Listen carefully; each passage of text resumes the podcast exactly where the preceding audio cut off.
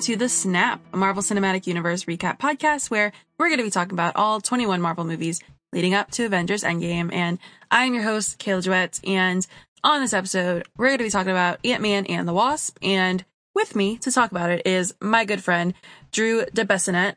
I'm going to say DeBessonnet, but because, you know, I, I'm that French Cajun girl. Um, oh, yeah. But yeah, how are you doing tonight? I'm doing pretty well. Yeah, we had some fun conversations about my last name and the roots of my last name last week. That was really good. Yeah. So, uh, Drew, tell tell everybody about yourself. Uh, let's see. Well, uh, I grew up watching a lot of these uh, cartoons, and so I'm a big Spider-Man fan from way back. Uh, the animated series for Batman and Spider-Man had a huge impact on me. So I'm always going to have this bias towards Spider Man, but we're going to have a fun t- talk about why Ant Man was a character that I didn't even really have a lot of connections to before the MCU started rolling its big, awesome train down the tracks and uh, why I like it. But yeah, I'm a manager, a store manager at a GameStop, uh, play a lot of video games, watch a lot of nerd stuff, uh, try to keep it positive, and there's more that I like than I don't like. So, yeah. Cool. Cool. Yeah, me and Drew um, met each other on Twitter in the like Kinda Funny community and we're besties. We started hanging out playing some Destiny 2 and he convinced me to play Persona and it's been a ride. It's oh, been yeah. great. Um, but yeah, if you are new to the podcast, welcome to the second to last kind of episode. yep. But but yeah, so like I said, we're gonna be talking about Ant Man and the Wasp. Uh, per usual, I'll do a recap and usually lasts like 10 to 15 minutes. And then we're going to talk about it after, review it. Uh, and then we will rate the movie. You're going to see where I put it in my list of films. This is number 20 of the 21 that are out right now. So that's going to be fun. Um, I'll ask Drew what his top three MCU films are. And at the end, per usual, we're going to be talking about some endgame theories and some spoilers possibly and what we want from the film. So, so yeah, Drew, are you ready to get this thing started? Yeah, uh, I think I'm ready to go. All right, cool. Well, uh, here I go on the recap for Ant Man and the Wasp. So we start right after the events of Ant Man, and we see Hank Pym reminding his daughter Hope Van Dyne of the last night that she saw her mother as a child. They had to leave for a quote business trip, which was really to stop the missile where Janet went subatomic and never came back. And he says that he thought she died, but after Scott came back from the quantum realm, he realized that maybe there was a chance that she's still alive in there. He shows Hope some plans to bring her back through a quantum tunnel. So we pan to present day, technically after the events of Civil War, and we see Scott and Cassie playing in his house to entertain her since he's on house arrest. They ride on a slide outside the house and he accidentally kicks his foot out of the gate. So the police show up thinking he was trying to leave his house and they search his place, remind everybody basically all the events of Civil War, the reason he's on house arrest, um, which I'm not going to go into detail on. And he asks, the main guy asks Scott if He's talked to Hope or Hank because they're fugitives of the law too, and he says no, he hasn't, and they hate him. So Cassie leaves, and they remind him that he only has three days left of his two year house arrest. He goes inside and does some of his everyday routine, takes a bath, and drifts off, remembering going into the quantum realm. And he has this vision through his own eyes of searching for a little girl playing hide and seek, and he looks in the mirror and sees Janet Van Dyne, the original Wasp. And he wakes up and calls Hank to leave a voicemail tell him about his dream, and then he smashes the phone. And later that night, he's watching TV and he gets stung by something and passes out. He wakes up in the car with Hope driving and he freaks out because he can't leave his house. And she's like, Relax. I have one of the ants in the house with your ankle bracelet on, and it's doing his everyday routine. So she asks if he's sure that he saw her mom in his dream. And he's like, Yeah, I'm pretty sure. And he says, Sorry about Germany. Cap needed help and he didn't think he would get caught. And she's like, whatever, we're still running from the law because of you. And the only reason why I'm talking to you is because of what is in your head. So they arrive in this abandoned building where they head up to find Hank's new lab. And she shows him that they built a tunnel to the quantum realm and they want to pinpoint her mom's location and make it to her through this machine. And, um, they say that she, they think that she put a message in Scott's head.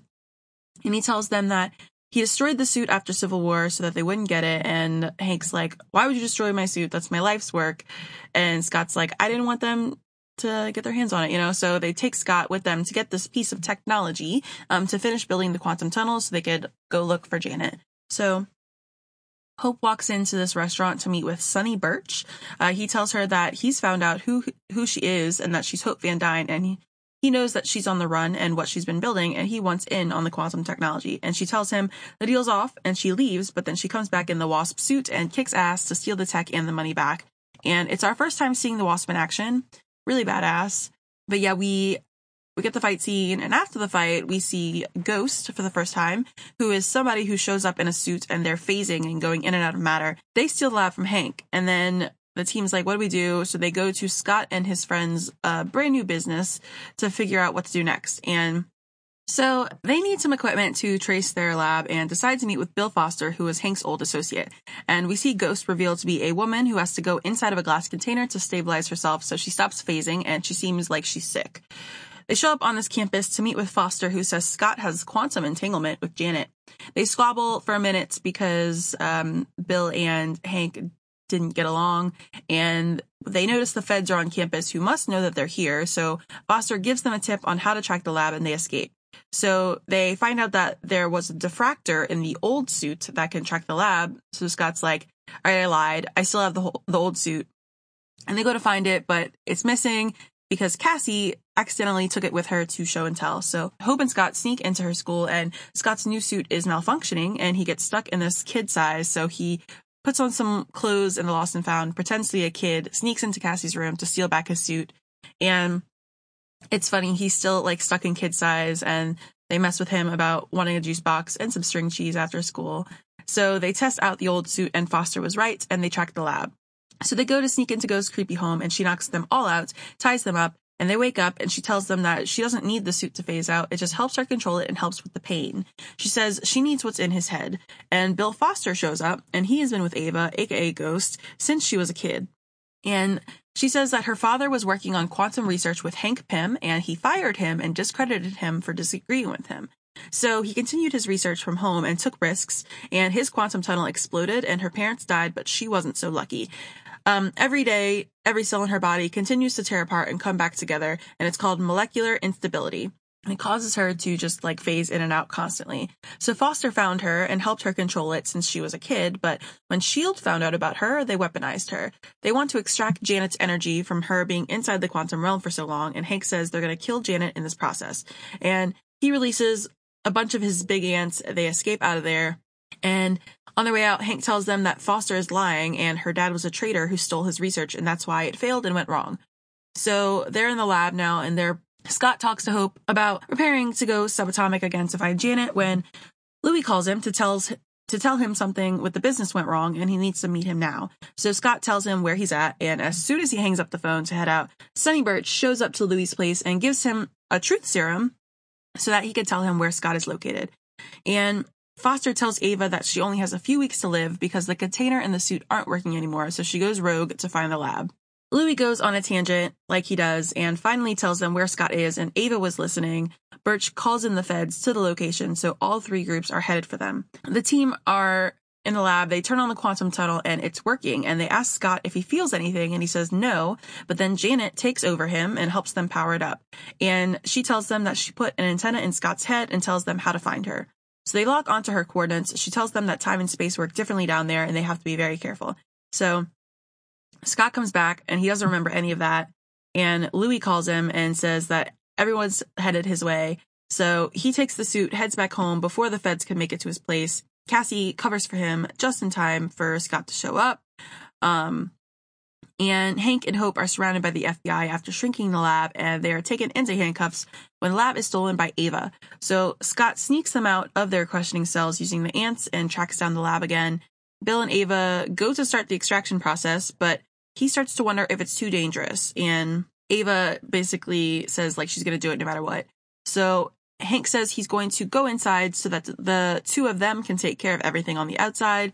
They lure Ava outside the building and corner Bill so that Hank can go subatomic into the tunnel in the quantum suit to find Janet. Hope takes the lab and takes off in a car chase with Birch, and Stan Lee cameos here as Hope hits his car accidentally during the chase with the shrinking device and says, and he says, the 60s were fun, but now I'm paying for it. So Ava joins in the car chase on a motorcycle and tries to steal the lab. We see Hank and he makes it into the quantum void and continues to search for Janet. uh, Birch gets the lab and escapes to the ferry. So Scott in his suits goes really, really big in the water and steals it back and he passes out. Hank finally finds Janet and they cry, they kiss. He tells her how sorry he was that it took so long. And she tells him that she has changed since she last saw him and that the quantum realm has made her evolve with new energy. So Hope saves pass out Scott, but Ava takes the lab and makes it full size, goes in to start the extraction process, which is killing Janet. Ant-Man and the Wasp come in, stop the process, and start fighting Ghost right before Hank and Janet come through the tunnel and the family is reunited again. Janet meets Ava and tells her that she feels her pain and she uses her new energy to cure her of her illness. They all escape, they go their separate ways before the feds find them, and Scott gets home before they show up to catch him in the act and re- release him from his house arrest.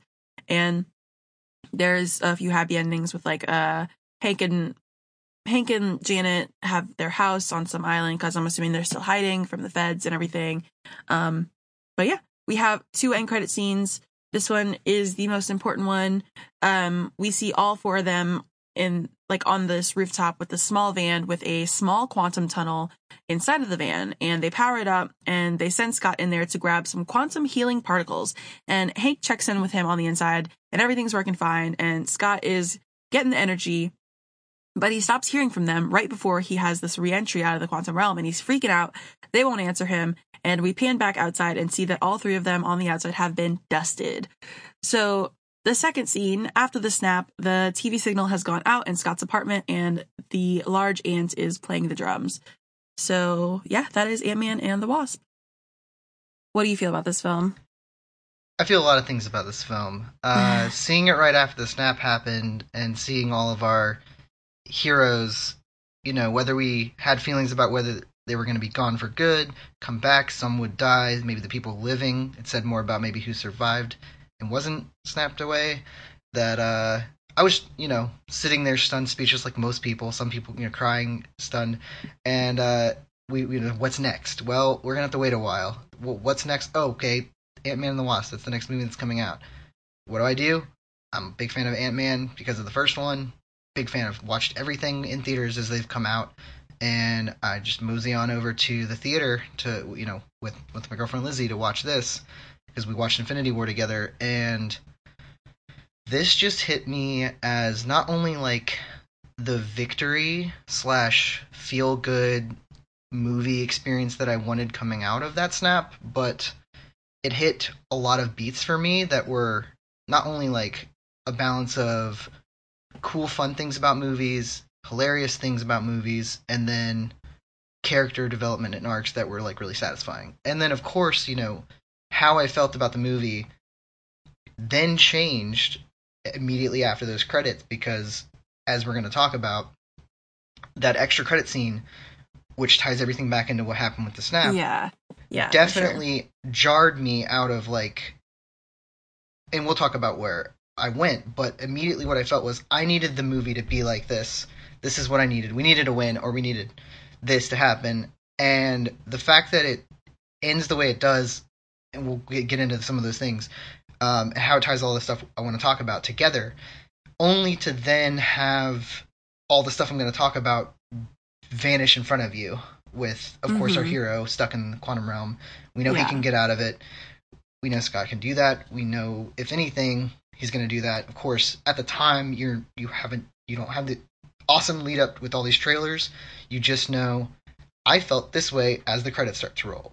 Then here's this scene that comes and almost undoes all the positive criticism I have, all of the things I needed the movie to do for me. And I think that scene being so different tonally from all the stuff, I was ready for something like that to happen. And it happened in the way that I wanted it to. So maybe it was just like mm-hmm. satisfaction for like, I want it to be like this. And then I know something's going to have to rip my heart out right at the end with the dusting. And it happened perfectly. So so what I want to what I want to start with is the connection to Civil War. I'm always loving that. Like even in Civil War, in Spider-Man: Homecoming, the mm-hmm. connections to like filming the video, the connections to the Sokovia Accords, the connections to here's where he's at because the last thing he did was go really big, get messed up, get arrested, and he's seeing the consequences of Civil War here. Uh, I really, really love that it ties it in. Like, here's what's happening. Here's like you know he's seeing a consequence of that. And I think And- this is too like an answer Mhm. to Infinity War because like Mhm. everybody's like, um, where was Ant Man? Where was Hawkeye? And you know, um, Black Widow has a little comment and she's like, oh well, they made this deal with Homeland Security, so they're on house arrest for two years, and that's Mhm. it, and that's all we get from it. So this is kind of like that. What was he doing in the meantime, kind of thing? exactly So- why it picks up exactly where you'd think well this character you know not only is it you know fitting because of his criminal record and criminal background but it's also fitting that like he you know you need you need some consequences. He would have made a difference and it would have been interesting to see where he was utilized but he was just completely removed from that equation because there are consequences to what happened in civil war the mcu has consequences and i like that. It's affecting you know his relationship with his family. We see him in just so many like scenes of like emotional like feel goodness like building this relationship with his daughter still trying to hold on to that.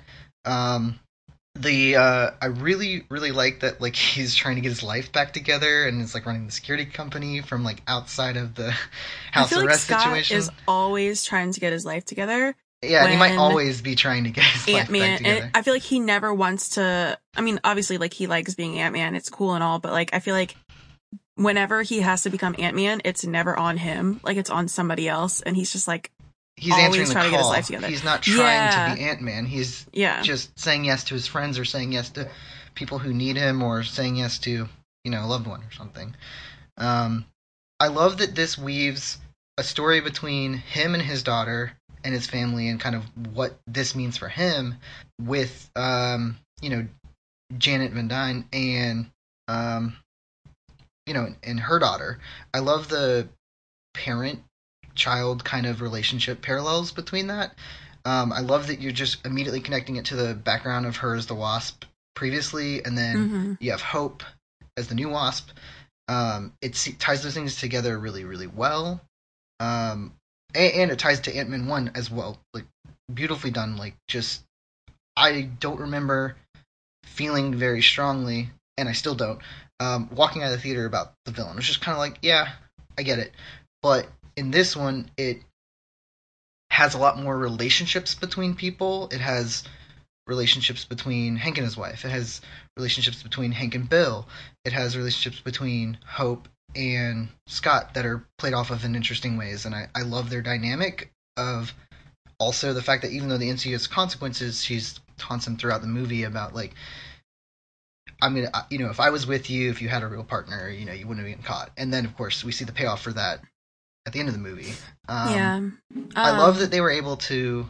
Uh, if, I didn't mean to cut you off. I love that they No, were able you're to fine. like rescue her because I felt like the movie ending on a positive note of like neatly tying up these threads, and also like it's very interesting that Bill survives, Ava survives. I was not feeling like I needed them to survive, but I like that they did, and they kind of had their arc pay off. But I love that it, we just get this moment of like Hank goes into the quantum realm. He doesn't die or or evaporate or go crazy. We're able to, you know, he's he's able to rescue Janet. She comes back. She heals Ava. All this stuff happens to where everyone's okay, and the stakes are, you know, for some people that might not work for them, but it's perfect that everything is neatly tied up happily. And I love that because then the thing that I wanted, if there was any like rough way that this was going to end, was to be the ramifications of the snap. And so we get this amazing family reunion arc throughout this movie, and then of course, all three, all three snapped. And I felt like I needed the movie to do what it did with all of these nice arcs and nice layers and relationships to then make that payoff the same kind of like gut punch that Infinity War had. And I really like that. Yeah. Yeah, for sure. Um so what's interesting is like part of the reason that you like it so much is like the opposite for me. Like you felt like Yeah. you came out of Infinity War kind of like Needing a win or exactly. or wanting a feel me- good kind of yeah. I movie? so when I left Infinity War, obviously, you know, we're all I think we're all needing a win, but from seeing something that great of a movie with that good of of a cast and everything that Mhm. happens is like Yeah. going into Ant Man and the Wasp. I felt a little bit like underwhelmed, and you know, it was a fine movie. It was it was like the way I I told you this before. Like I really love the way they played on because they're always they always do a really good job showing like the scenes where they shrink down and they have the fighting scenes and stuff. But especially especially having the Wasp and Ant Man together and fighting together um Mhm. was just it was really cool. The way that they do it is nice and all, but it was just an okay film. Like it didn't really stand out to me as like something that I was like really hyped for. Um I still feel like this entire film was a plot to show us the quantum realm to get us like prepared for endgame, but at the same time I still feel like I know nothing about the quantum realm. Like I know that Mhm.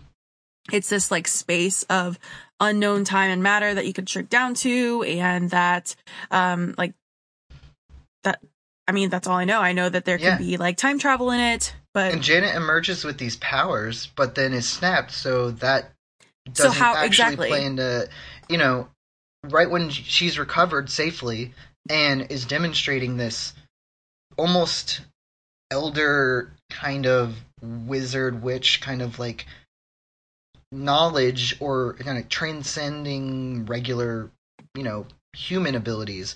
She seems like on a whole nother level and have these powers and maybe has this understanding knowledge that she's maybe gained in the quantum realm, this observation of time, maybe more in common with, you know, Doctor Strange observing what he observes and having the powers he has. Like they would have maybe been, but no, she's snapped, so she's not either going to be able to use that or unless, you know, Scott is able to obtain some of that because we don't know the time yeah, period that yeah, lapses for sure. unless he's going to come out of the realm having some kind of ability like that as well. It's interesting that they sh- set her up as this very powerful entity, and and so the credits when they first start rolling, you're like, wow, like Ant Man's fine and she's got powers, and like maybe that's important because that seems like the kind of power you'd get from a stone or something. And no, she's gone. So it's so I wonder fantastic. too, because like she is really the only one that knows anything about the quantum realm, right? Like Right. she and obviously the Scott's that you always see kind of in- oafish about it. He's stumbled into it. He's stumbled out of it.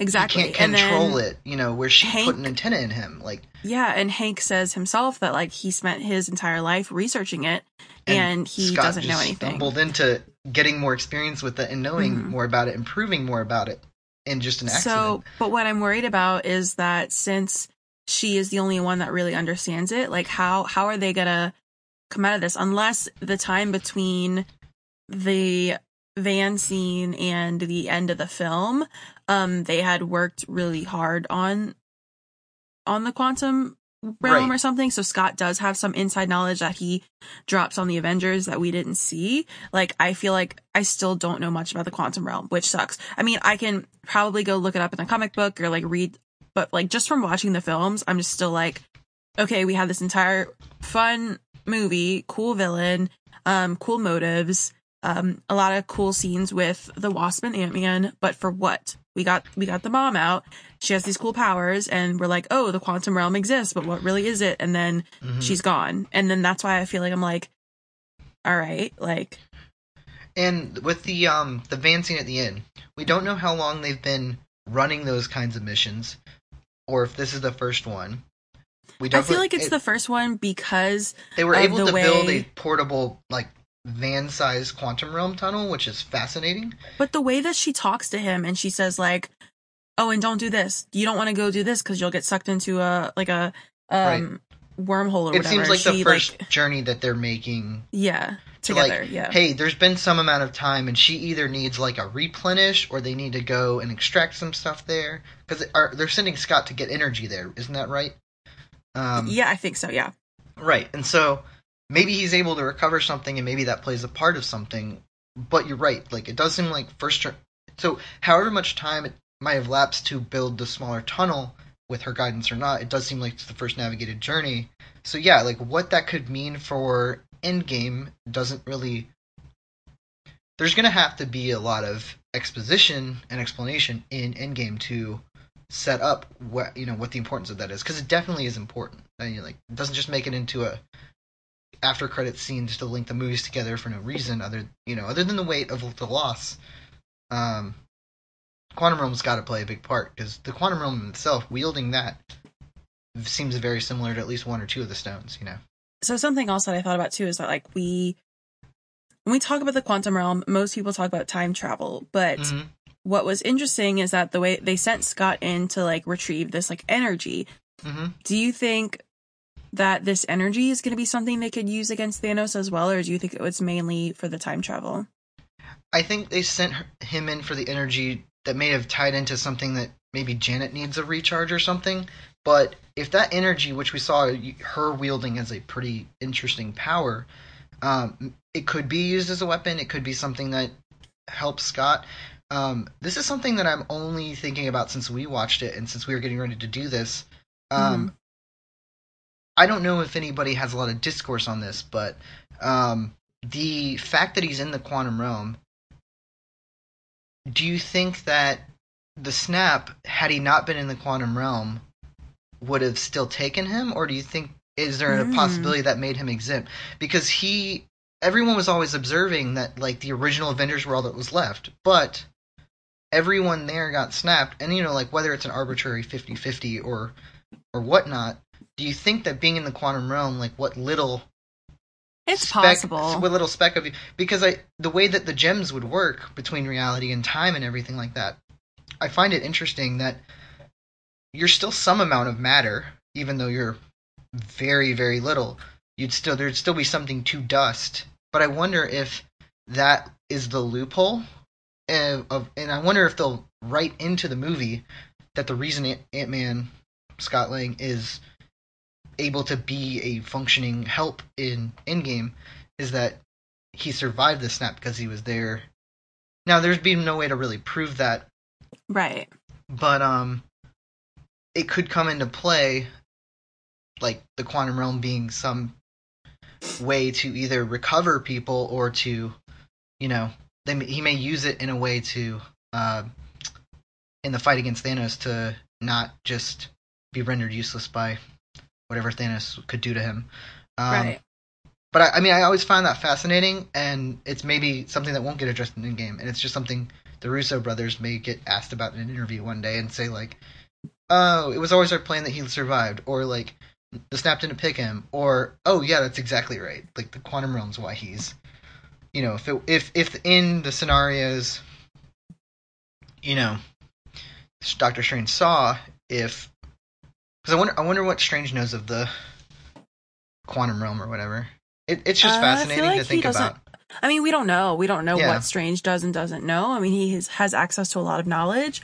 I Right. kind of bring this up in the Black Panther episode that, um, you know, we see the ancestral plane a lot in Black Panther, and there's Yeah. like this thing, um, talked about where they have like the um, uh, Wakandans have spies in Hong Kong, New York, and uh, London, which are coincidentally the same areas of the sanctums. So Yeah. I I thought maybe Doctor Strange had ties to them with the like ancestral plane and the astral Mhm. plane. So you know maybe he does know things about the quantum realm and stuff because of the vast amount of knowledge that he's gained.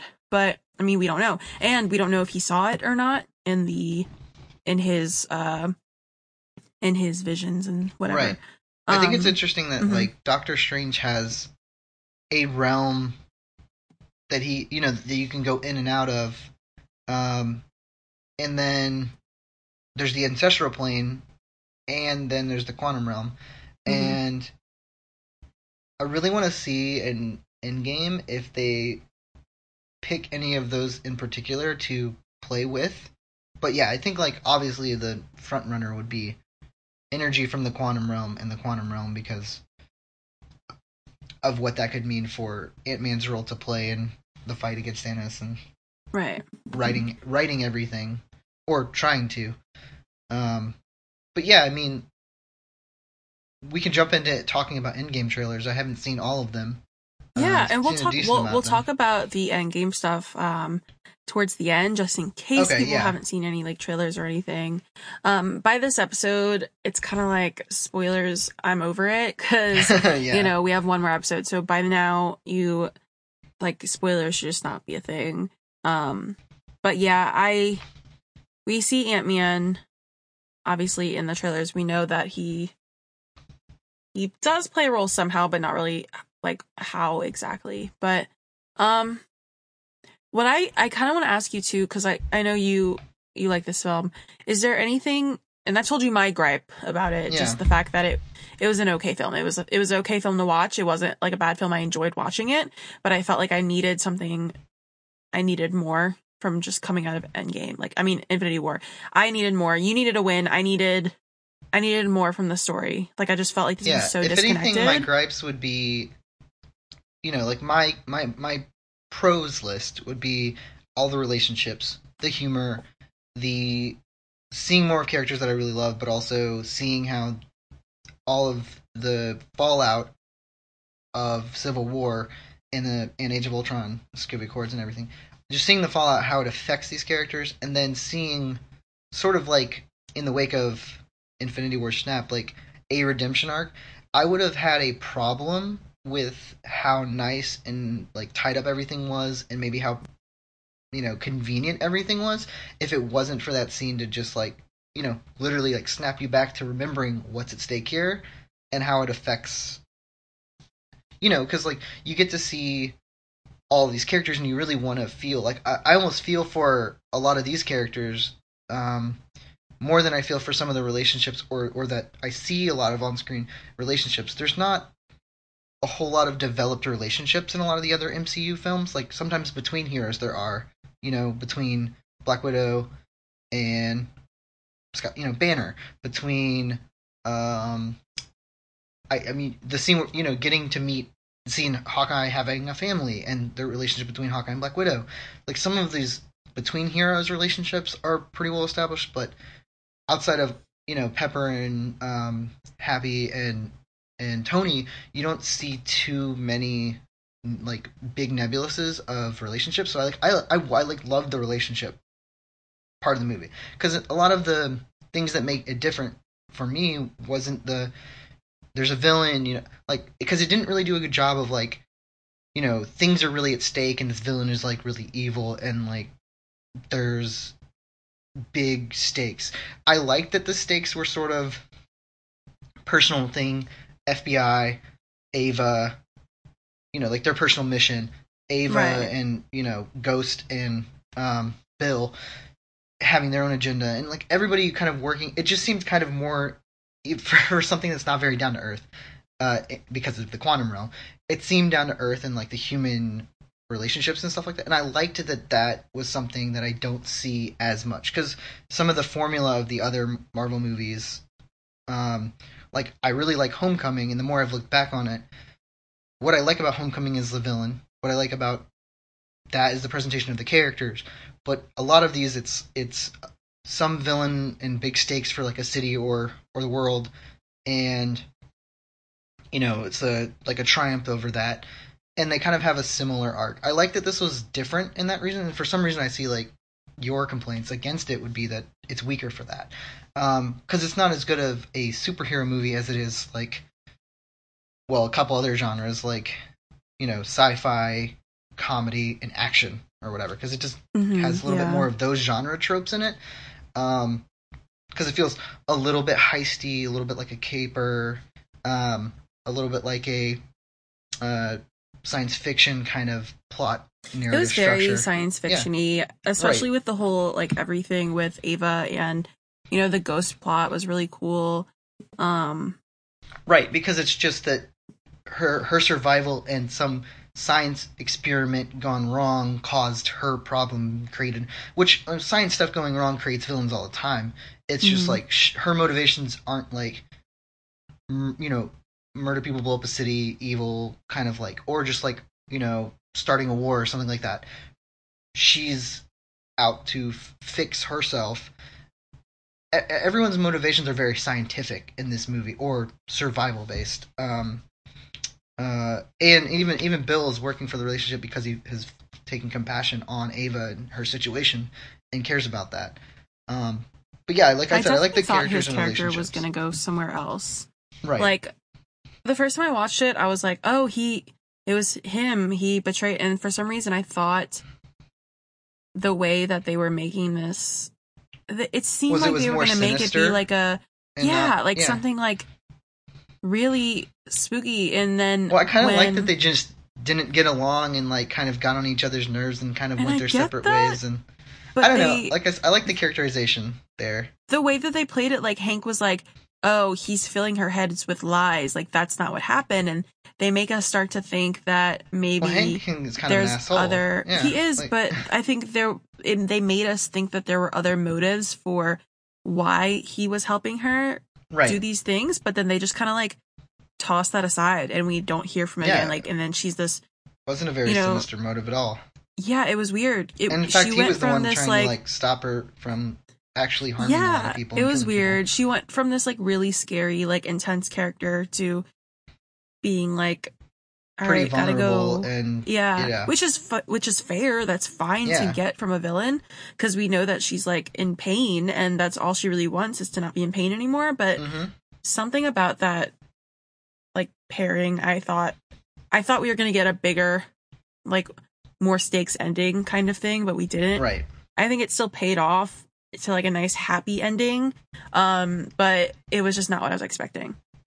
Yeah, and her being alive could also be something that ties into some kind of payoff in a future. You know, whether it's like the third Ant Man film or something like that, it could pay off in some way the fact that she's alive because you don't you so don't you often want a see third. Ant Man? I I don't know what I would want from it, and that's that's fair because I like how it's fit in with Civil War and Infinity War right now, and I liked what I got from this one more than what I got from the first Ant Man, and that's why I think like the first Ant Man was introducing like tech and and character and backstory and like how Scott takes it on from Hank and the passing down of generation, but like it was kind of you know uh mirror villain foil villain kind of arc and just sort of like the generic kind of superhero movie plot line, I guess. Um, in the first one, but like I liked all the stuff that happened in this one, so I don't know what I would want from another one.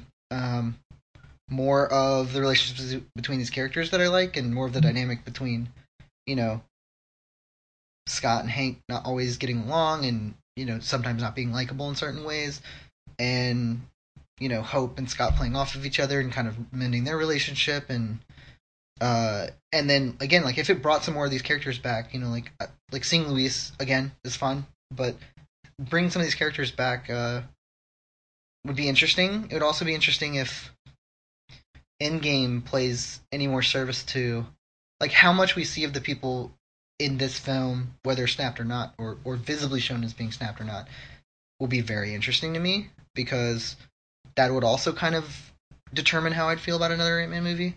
Mhm. Um, so yeah, like I said, maybe it was just the amount of uniqueness. Like it maybe doesn't make it necessarily like a great film, but it definitely was different. And I'm more of a relationships kind of. I'm more relationships in sci-fi anyway, and I felt like it had a lot of that. Like those are two things I like in narrative arcs and stuff like that. So, uh, Okay, yeah, but I mean, that's I really fair. enjoyed it. Yeah, I knew you did.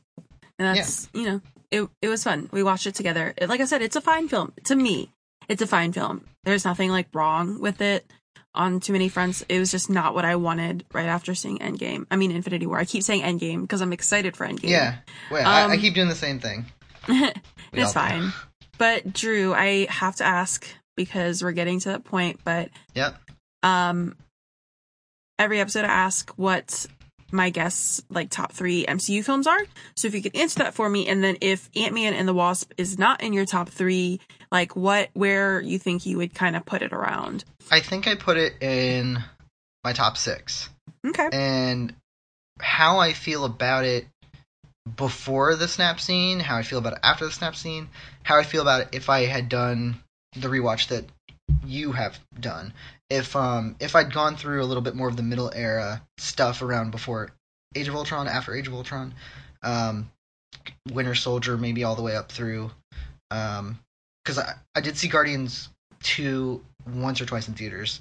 Um I think I'd maybe put some of those things, I'd shuffle them around more, knowing how it all fits together, and then sort of knowing like for me, it's a lot of rewatchability. For me, it's a lot of how do these stand on their own? How entertaining are they? Or like how much do they get me excited to think about what's next in the MCU? Those those, those kinds of things too. But um, yeah, I think it would be like in top six because uh, Thor Ragnarok is like somewhere in that top six or seven for me as well. Like uh, it's higher than Guardians two, which and, and maybe it's a little bit below like something like Homecoming, which might be like my number four. I think my number three, and I, I'm still kind of I need to rewatch some stuff to make sure I sift out the order because I think Winter Soldier will probably move way up and but not be my three. I think is Guardians of the Galaxy one. Um, but probably at the top is like Infinity War or Guardians of the Galaxy one, Mhm. and then Civil War. I think like those three I think it's in fair. some all, order. all the ensembles, yeah. Yeah, because those. Well, yeah, exactly. Because Guardians.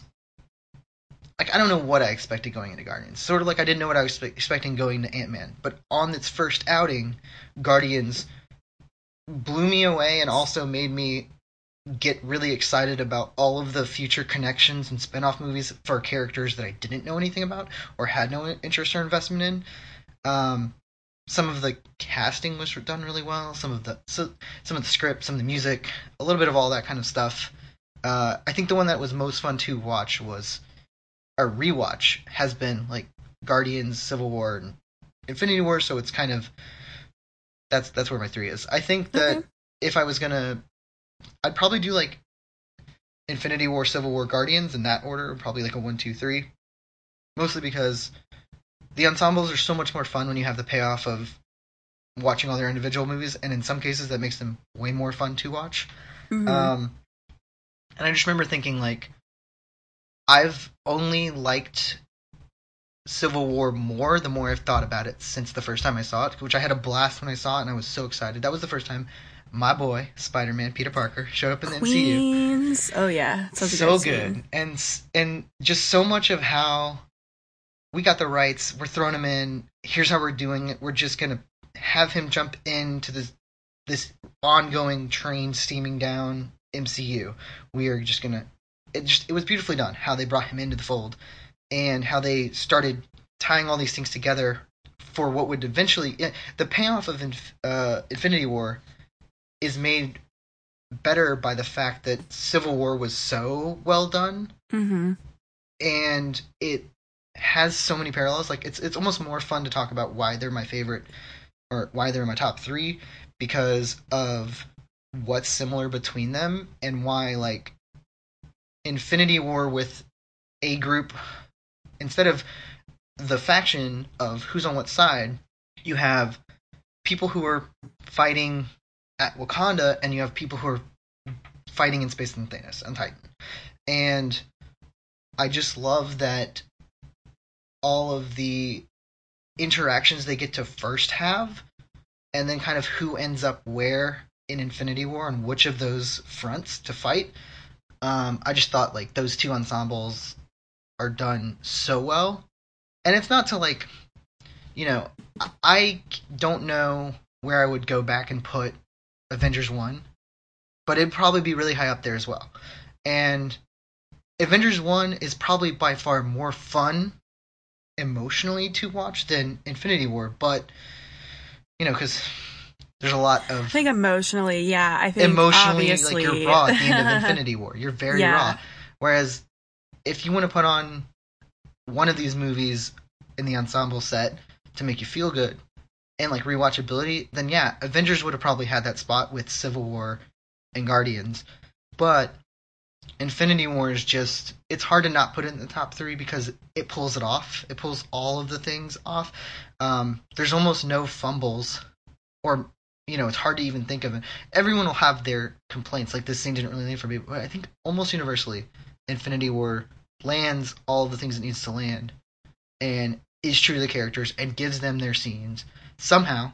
And the fact that we're gonna get something else where all these characters are going to have all these scenes and Right, yeah. get all this time to shine.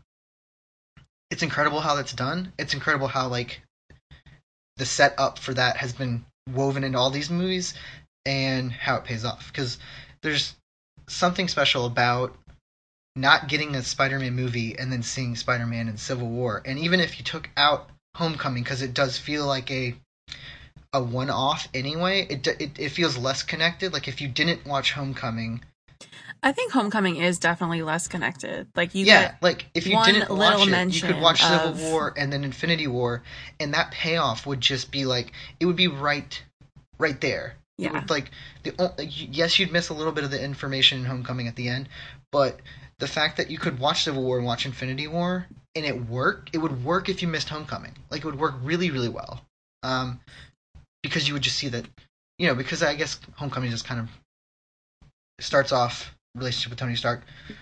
They work some stuff out. They work it out at the end, and they're back kind of on that track with like, you know, Tony's gonna have a suit for him and help him out, and of course, you know, him jumping to the call in Infinity War is just it, it just makes sense.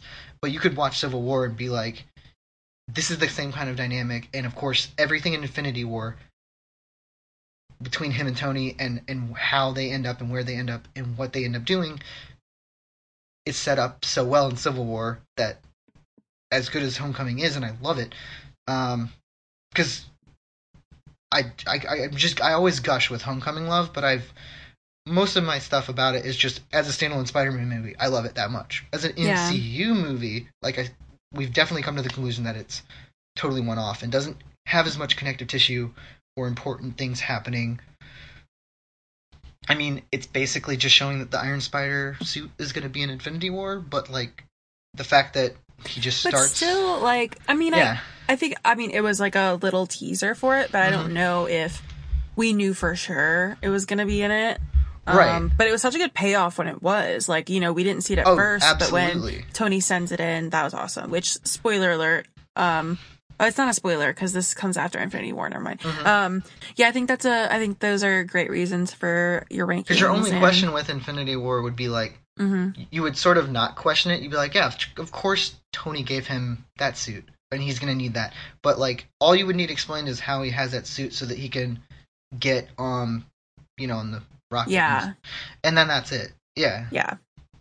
oh, Um, but it's it's so great. Like, you don't necessarily need Homecoming's relationship between Tony and Peter. It definitely adds a lot of weight to the snap, but even just from like the the, the magic on screen of Civil War and the magic on screen that builds throughout Infinity War, the Peter Tony relationship is at any point it's on screen it's amazing, and the fact that it works so well and it's done so well in both the ensemble movies where it it doesn't need Homecoming as a context. It's like, yeah, I, think that's one of the reasons I always go back looking at Civil War. Like the villain thing, po- looking back on it, I really like thought about the relationships and the time leap and the beginning of Shield, kind of how all of that plays together, and the relationship between them, and then where they end up being on different sides of the fight, but still fighting the same fight in Infinity War.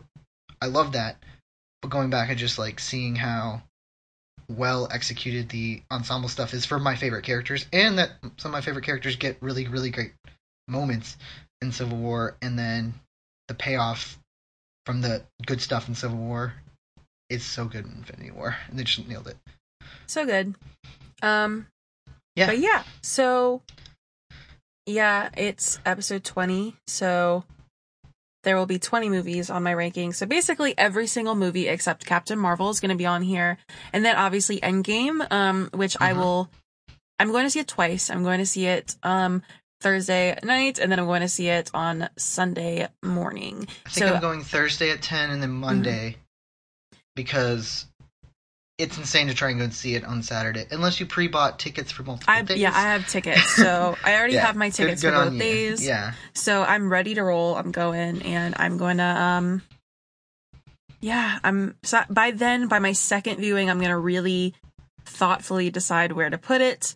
Um but yeah, this is this is the ranking right now. I'm going to start from the top. Again, it's all the movies except except for Captain Marvel basically. So my opinion, my ranking as standing, it's going to be number 1 Avengers, number 2 Inf- Infinity War, Number three, Guardians of the Galaxy. Number four, Thor Ragnarok. Number five, Black Panther. Number six, Spider Man Homecoming. Number seven, Winter Soldier. Number eight, Civil War. Number nine, Age of Ultron. Number 10, Captain America. Number 11, Iron Man. Number 12, Doctor Strange. Number 13, Ant Man. Number 14, Ant Man and the Wasp. Number 15, Thor. Number 16, Guardians of the Galaxy 2. Number 17, Incredible Hulk. Number 18, Iron Man 3. Number 19, Iron Man 2. And number 20, Thor the Dark World. Yeah, that's, I definitely agree with a lot of the ones that fell near the bottom. Uh, and it's only due to a severe lack of, well, you know, Disney Plus is now for a long time. I know looking back, Avengers, like we, we talked about this a little bit, Avengers for me would jump up. I also love that you love Gal- uh, Guardians 1, and I think a lot of people shit on Guardians 2, but I do say that, you know, it's pretty easy between the two, no matter where that falls on your list, that, like, the first one's better. The first one Uh, is better. And, yeah. you know, I don't know. A lot of people will argue and say the second one's better, but, like, I don't know. Not Getting that to expect. introduction. I really enjoyed the second one, but I don't think it was, you know, better. Yeah, I mean, I say that every time. I'm like, you know, if I go and watch um, Guardians 2 and I prepare myself, I'm going to like it. But, like, I, in theaters, watching that for the first time, I was pissed. I was like, well, what the fuck is this? Yeah. Um, which ended up paying off really well in the end, but it was just a lot to take on. So, so yeah, that's my rating. And I'm really excited to, um, for y'all to see where Captain Marvel is on the next episode to finally wrap up all the 21 films. What we've been doing, um, for the past, uh, month. It's been a journey. It's been very, it's been stressful, but it's been fun getting these like bingeable episodes out, um, before Endgame. So I'm excited. Uh, Oh, yeah. before we get into our Endgame maybe theories or maybe spoilers talking about like just things that we've seen and things that we're excited for. Um, Drew, thank you for hanging out and talking to me about Ant-Man and the Wasp. It's been, it's been real. It's been fun. Um, Oh yeah, my my pleasure. Absolutely delightful. and I jumped at any, any chance to talk about any of the MC movies I really loved, and uh, if I'd been more available, and you know, every you know, the more it's more fun to have a different person on every episode. I, of course, I firstly I volunteered to do both Ant Man movies, but you did. Uh, and I do love both. I love like if I rank the standalone uh, hero movies or like introduction movies, like Iron Man's very much near the top. Uh, we can talk about where Captain Marvel falls into that, but spoilers, it's probably pretty high. Black Panther is near the top for me. Um, Spider-Man: Homecoming, you know, whether you count Civil War as the, you know, or Homecoming.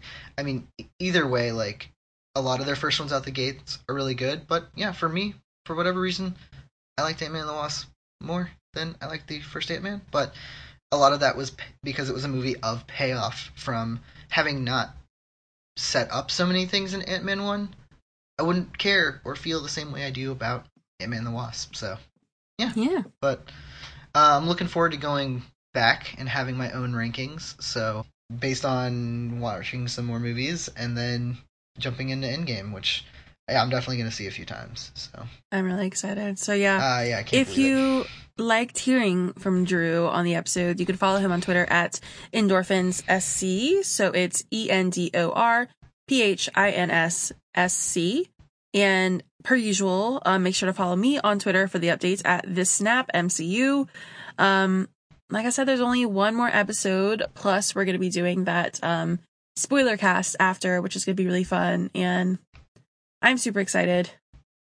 Um, but yeah, per usual, there could be some spoilers um, being said very soon. So if you don't want any theories going into Endgame, or you just don't even want to hear about the Endgame like discussion yet, um, stop listening here and stay tuned for the next episode where I talk about Captain Marvel. It's gonna be fun. Um, you could see what I thought about that movie, but we had a but great yeah. time watching it. we did. So, so yeah, Drew. Uh, do you have anything that you really want to see in Endgame? Of all the things I want to see in Endgame, I am most invested in. I and this is the weirdest thing. I want to see Doctor Strange be someone who comes back and is a survivor. I want to see. I mean, I feel like they will do more with him and more movies with him, but I want to see him and speci- specifically him and uh, Peter Parker be be survivors. Um, because Mhm. obviously they're they're messing with our minds with Far From Home, it, it could be literally set right after Homecoming and before all of this. It could be set, you know, before he jumps, you know, in an Iron Spider suit and jumps to the aid of Tony. Like, we don't know, but they're messing with us with, with Far From Home. But I, I want to see Peter Parker and Doctor Strange because it, you know, either Survivor or have moments that are really really great because I really like them. I'm rooting for them to when the the best part for me in Infinity War being the sci-fi nerd that I am was like Doctor Strange looking at all the futures and saying there's one where they win. Obviously that's the one that the Russo brothers are going to write, but I want to see that play into it more, especially mm-hmm. if we get mm-hmm. a lot of scenes with him in Endgame where yeah. it's laying out the plan. So like even if he doesn't come back or he's not able to be utilized in future yeah, movies. I don't know. I, wait, I don't know if he's gonna be in this film. Like yeah.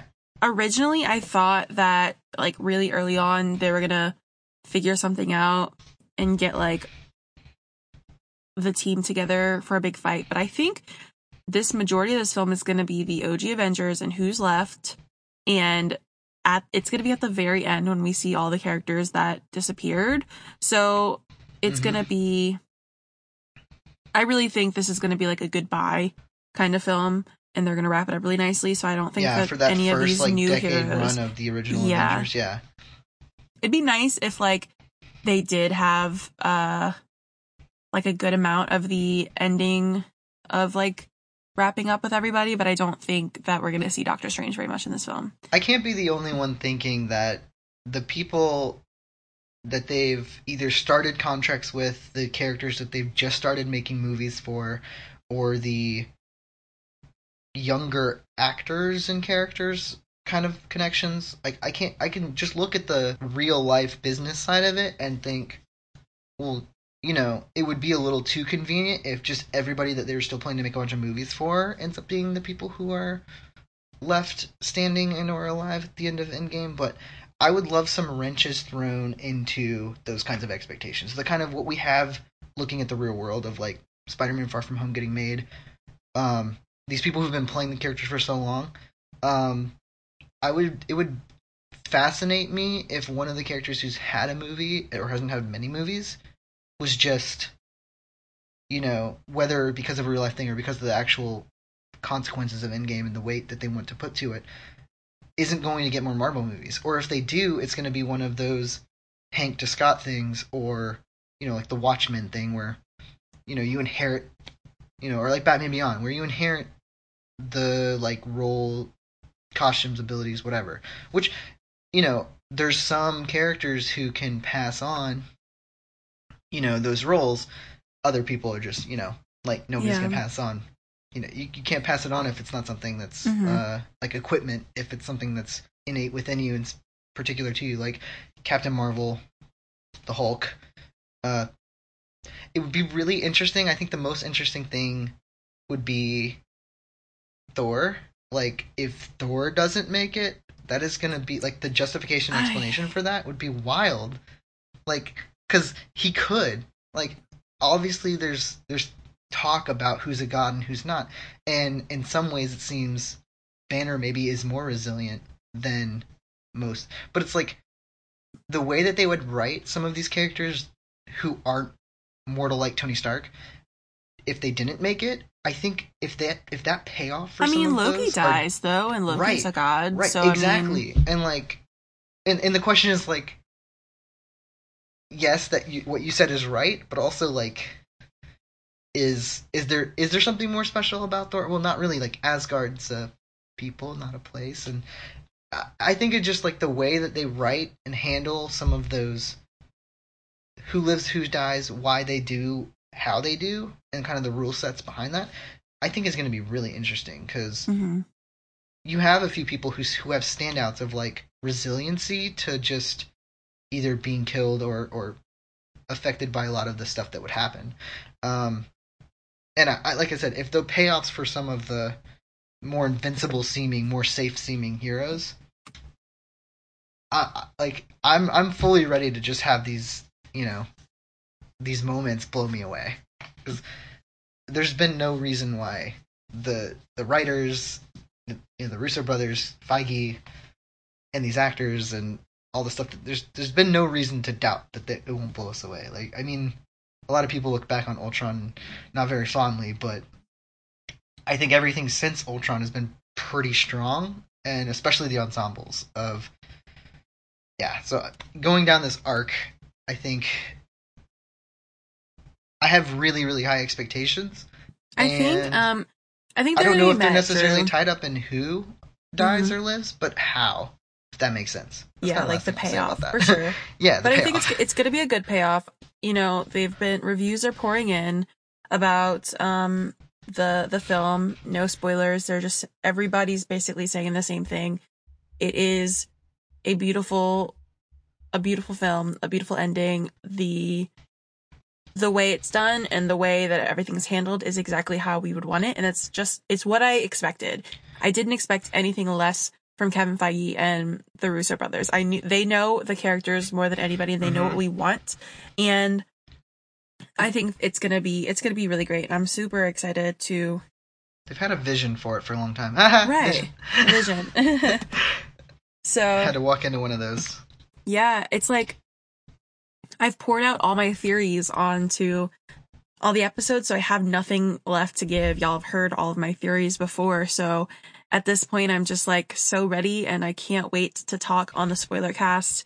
Um and just pour my heart about I'll probably cry. I'll probably I know I'm going to cry in the movies probably like 10 times. I'm going to have to bring tissues, but this is I mean, we've grown up with these films. This is going to be such a great ending and it's not an ending in the sense that the MCU will continue, maybe not on as big of a scale, but it's going to continue. There's going to be other movies, but Maybe This is the quality of the first, you know, and this is something Marvel that's been Studios building years, for yeah. 11 years now. It's been Yeah. so long and we've grown up with these characters and they've built up to this since Avengers. Like think about like yes, all those solo films led up to the Avengers, but Avengers is when we get our first glimpse of Thanos and from there like everything we've waited for and then he shows up, he crushes our hearts and then we know that we have to win and we have to get this back. And I'm so ready to sit through this 3-hour film and just take it all in. And I'm so Tomorrow night. Ugh. It's wild. By the time this episode comes on comes out, um, I will be seeing it tonight, technically. Yeah. For the episode. Um, so for all the people who are seeing it um tonight, like like I said, tweet at me, you know, no spoilers because that's kind of not cool, but um tweet at me at the Snap MCU just like a general feeling of like what you thought about the film. Like no spoilers, like did you love it? Did you hate it? I doubt you hated it, but like tell me what you think about it. Or if you want to DM me about it. Again, please no spoilers. I'm going to see it at 10 p.m. Uh, CT, but um, if you want to talk to me about it after I've seen the film, I'm I'm so down with that.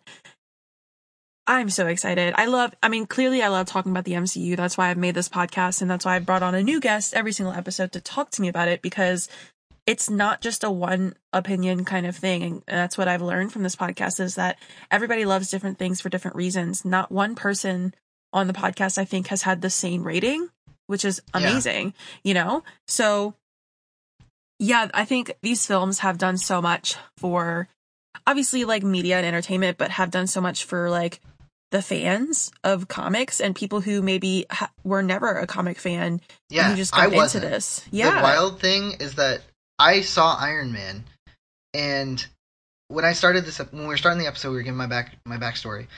I was not a comic fan, but I was anything in the animated TV show runs. My experience with crossovers was the Spider-Man animated series that had a whole bunch of basically Avengers team ups in it in a couple of the arcs in the final seasons.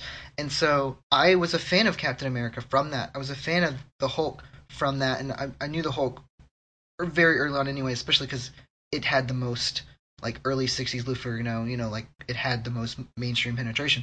But like I knew a lot of these characters, and I was a fan of Marvel, but I wasn't a Marvel comics fan. And when I heard they were making Avengers, it, it didn't, didn't even really dawn on me what that was going to mean, or how I was going to care about it, or that I would like Thor, or that I would care about a lot of these characters. And so seeing Iron Man, I was like, of course, from my Spider-Man background, I was like, yes, this is this is great. I saw it. They hadn't been building it to, to something big yet, and by the time Avengers came and like to most people they had this effect and just took us all by storm and showed us what like ensemble movies could be. And Mhm. even though it wasn't focused, because Avengers to me, just hearing that didn't mean what it would mean after I saw the movie and understood having cared about these characters. They made me care about characters and showed me characters that I wouldn't have like investigated on my own. Un- unless they had some kind of crossover relationship with Spider-Man, I might never have looked into them. Um, but by putting these movies out, it became interesting to me, and and I became a fan of like every character in this universe that they've been spinning. And to see the Avengers first movie play out and it not be the kind of team up and ensemble that would happen in the Spider-Man arcs, um, which was wild to me. That you know because of rights and everything like that, but but this is really what people who had been Avengers comics fans had been wanting, and for for those people, it will always probably be really high. I should probably put it, you know, really high because of it made me realize that this was something that they could pull off and that they were going to continue to pull off for a while. And just hearing about the phases and everything, like it just blew my mind because like it's just something like I will always be appreciative of going from knowing before when I had stuff like Ninja Turtles, I had stuff like Batman, I had Spider Man, and of course when Spider Man movies started getting made and Batman movies started getting made and Iron Man one hits the hits the ground, like when that stuff starts happening, you're just enjoying movies of characters you like, and then when MCU starts rolling out, you're enjoying something that's so much bigger. I will always be appreciative of that and be so appreciative of the fact that I was here for it. I was able to grow up always exposed to it. It's wild to think somebody could like grow up and just take this amazing thing that the Marvel Cinematic Universe is pulling off and Marvel Studios is pulling off for granted because it's just their whole life they knew it. I don't And- think they will. I I don't know why, but like I have high hopes. You know, I'm the same way that I am with Harry Potter. I I'm that person that like whenever I come into contact with younger generation, like I'm always like do you like Harry Potter? Like I love asking that because Harry Potter is such a big thing. Like Mhm. there's Harry Potter World and like Wizard, you know, like things like that that are in Universal that people can go to and they have that for the Avengers and for like all Marvel characters in Universal as well. And Mhm. I don't know. I think things like this is something that people are going to grow up with. And clearly the MCU is a lot more than eight Harry Potter films. It's Mhm. 20, it's going to be 22, um, for the, just the Infinity big Saga blockbusters. Yeah. but um i'm hoping i don't think it's going to be taken for granted i think something like this is going to be talked about for many years i don't i mean hopefully right like this was such a game changer and i don't think it could just i don't think it could just disappear, Well, whenever you see know? those who would have been these characters in the 90s mashups, like we literally got the best timeline. We got the end game timeline where you see all the permutations and it's like I've never been I look at those things and I think, yeah, that person could have played Tony Stark, but like Robert Downey Jr. was born to play that. Like and even getting different Hulks, like Ruffalo just like totally pulls that off. And I feel like in a lot of other timelines we would have gotten good Avengers and good movies and good tie-ins and good relationships and good acting, but so much of this, yeah, I think not that it'll be necessarily all taken for granted, but like this era that's coming to a close is is the era where all of this magic and like every casting decision is magic and and it will be hard to fill those roles if they ever want to in 20 30 years bring back new stories with these characters or have new people take on the mantle of these characters. As the comics do they always have new people assuming these roles or or powers or being the new person to carry out that kind of role.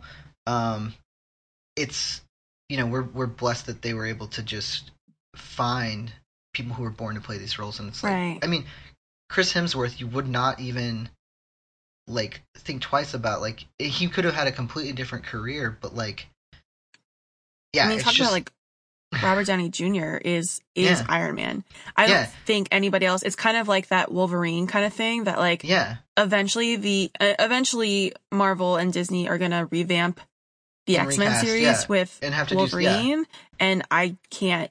It's like it's not gonna be the same, and I. It, Yeah, he's always going to be. be Wolverine and be Hugh Jackman, and I think it's the same thing with Iron Man and Robert Downey Jr. Like he, when I think about Iron Man, that's who I think of. And yeah, I feel like I could look in a time stone and see other people playing Tony Stark, but like it's Robert Downey Jr. He's Yeah. yeah. It's just um it's not like the Batman kind of thing where we've had so many of them and yes, some do it better than others, but there's Yeah. always room for improvement and there's always room. I mean, chill out. We don't want to see another Batman anytime yeah, soon. You guys there- chill exactly. out. Um, but There's nothing like that. There was nobody like that, that's yeah. ever assumed that role that that made me think this won't be the same if it's done by another person or this person was born to be this character. Mhm. And whether it's the person acting, the person taking to the character, the the mixture of script writing and directing, like all of that magic, lightning in a bottle, and these people who I do believe are born to play those roles. Um, like it's it's incredible, and yeah, I think at the top of the list of, of any of them is Robert Downey Jr. is Tony Stark. Like he is Mhm. Tony Stark. Um, and even seeing him pull up at the at the premiere, like I didn't see a lot of stuff about the premiere. This is one of the last things I'll say. Seeing him pull up at the premiere, get out of his car, it's just like he's Tony Stark in real life.